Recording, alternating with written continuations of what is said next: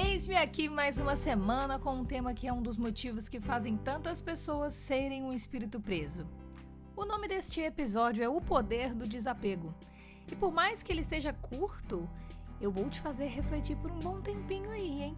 Principalmente se você é uma das muitas pessoas que confundem o sentido literal da palavra desapego e acabam sofrendo sem necessidade.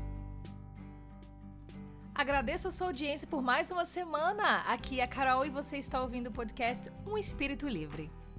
O podcast que tem a intenção de quebrar com as ilusões e crenças que te impedem de ser um espírito livre em todos os sentidos e âmbitos da sua vida. Bom, a palavra desapego no dicionário significa falta de apego, característica ou condição de quem é desapegado, que demonstra falta de amor para alguém, que não demonstra interesse, particularidade da pessoa que expressa indiferença e desprendimento.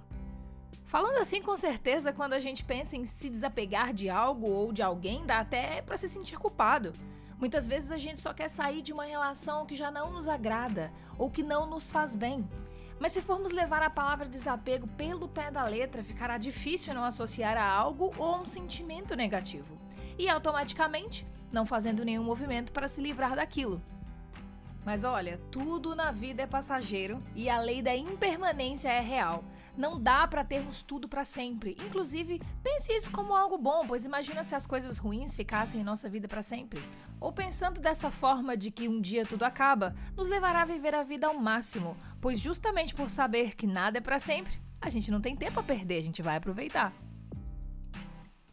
O apego está diretamente ligado com a dependência emocional.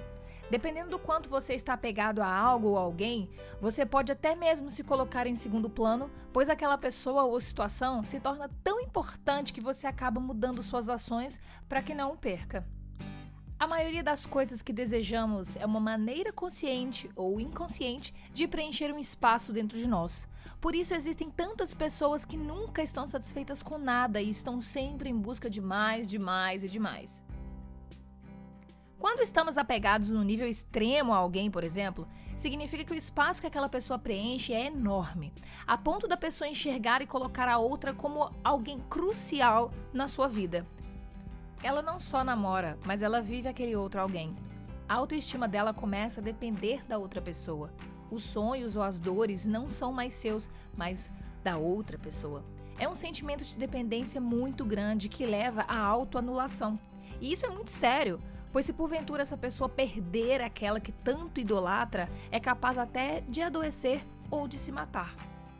Então veja só, o desapego que eu quero me referir aqui com você é diferente do desapego cantado nas músicas sertanejas ou no funk. Com certeza você já deve ter ouvido alguma música que mostra o total desinteresse de alguém e a facilidade de trocar aquela pessoa por outra. Enaltecendo esse comportamento que não passa de imaturidade e dor de cotovelo, uma falsa sensação de superação do pé na bunda. O desapego que trago aqui é o desapego que não significa ser indiferente ao outro, frio ou desprendido de amor ou interesse. É o significado de que as coisas e pessoas ao nosso redor são adicionais e não essenciais. Mas para isso, você precisa entender que essas coisas ou pessoas virão para te agregar, te adicionar ou acrescentar algo na sua jornada da vida. O desapego te transforma num espírito livre, pois a partir do momento que você entende que já tem tudo dentro de si, você consegue organizar o seu pensamento e os seus sentimentos para que não fique nenhum espaço vazio. Talvez hoje você tenha muito em uma área da sua vida e esqueceu de dar atenção para outra. E a falta de equilíbrio pode te dar essa sensação de vazio. E para isso, você tenta preencher com algo ou alguém.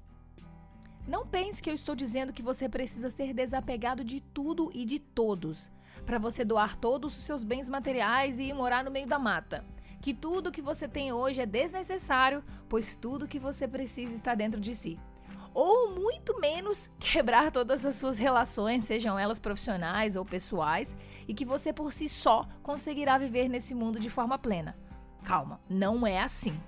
Só que você precisa entender que as coisas têm sua utilidade e que as pessoas têm sua fase na nossa vida. É sobre o fato de que tudo na nossa vida tem que somar e não diminuir. Se isso não agrega, não tem por que manter. Se isso te diminui como ser humano, não tem por que continuar. Se isso só suga suas energias, não tem como sustentar. Me responda uma coisa: se um eletrodoméstico que você comprou e você usou por muitos anos, um liquidificador, por exemplo, parou de funcionar, você deixa ele na estante só para olhar para ele e lembrar de quantas coisas vocês fizeram juntos, quantas vitaminas ele bateu, quantas vezes você usou ele de batedeira ou quantos sucos naturais ele fez? Ou você compra outro? Se você guarda ele pelas lembranças, é, tem algo de muito errado. Mas da mesma forma, será com as pessoas. O apego não tem nada a ver com amor. Você poderá amar uma pessoa com todo o seu coração, sem a colocar em primeiro plano, sem aceitar que ela te humilhe ou te trate de forma que você se sinta inferior, sem permitir que ela te maltrate ou seja violenta, sem ter que reger a sua vida, seus sonhos, seus planos, suas ações e tomadas de decisões sempre baseados na opinião daquela pessoa. Se por algum momento a pessoa que você ama faz alguma dessas coisas com você, infelizmente você pode estar confundindo amor com apego. Infelizmente essa pessoa é o eletrodoméstico que não funciona, mas que você insiste em manter por perto, deixar ali na estante. Gostaria de levantar essa reflexão para que você pense se você está sendo um acumulador de coisas e pessoas se está usando eles para preencher algum espaço que você mesmo pode preencher, apenas organizando as coisas dentro de você para que cada uma tenha o seu devido lugar. Pense nisso, somado inclusive com o assunto que foi do último episódio aqui do podcast, onde você aprendeu como dizer não sem criar climão, ou seja, a como dizer sim às coisas que você realmente quer e que fazem sentido e são importantes para você mas sem cortar relações, causar estresse ou mal entendidos. Lembre-se que ninguém vai te colocar em primeiro lugar e se isso acontecer, essa relação não está somando. Relação deve somar para os dois lados, não só um. Quando só um ganha, é hora de parar o jogo. Isso em todos os âmbitos da vida. Deixe a sua opinião sobre o episódio de hoje aqui na plataforma onde você está ouvindo esse podcast ou no meu Instagram, arroba um espírito livre. Espero contar com você aqui na próxima semana e também nas nossas lives lá no Instagram, uma vez por semana, onde eu te ensino, junto com outros convidados maravilhosos, como se tornar um espírito livre.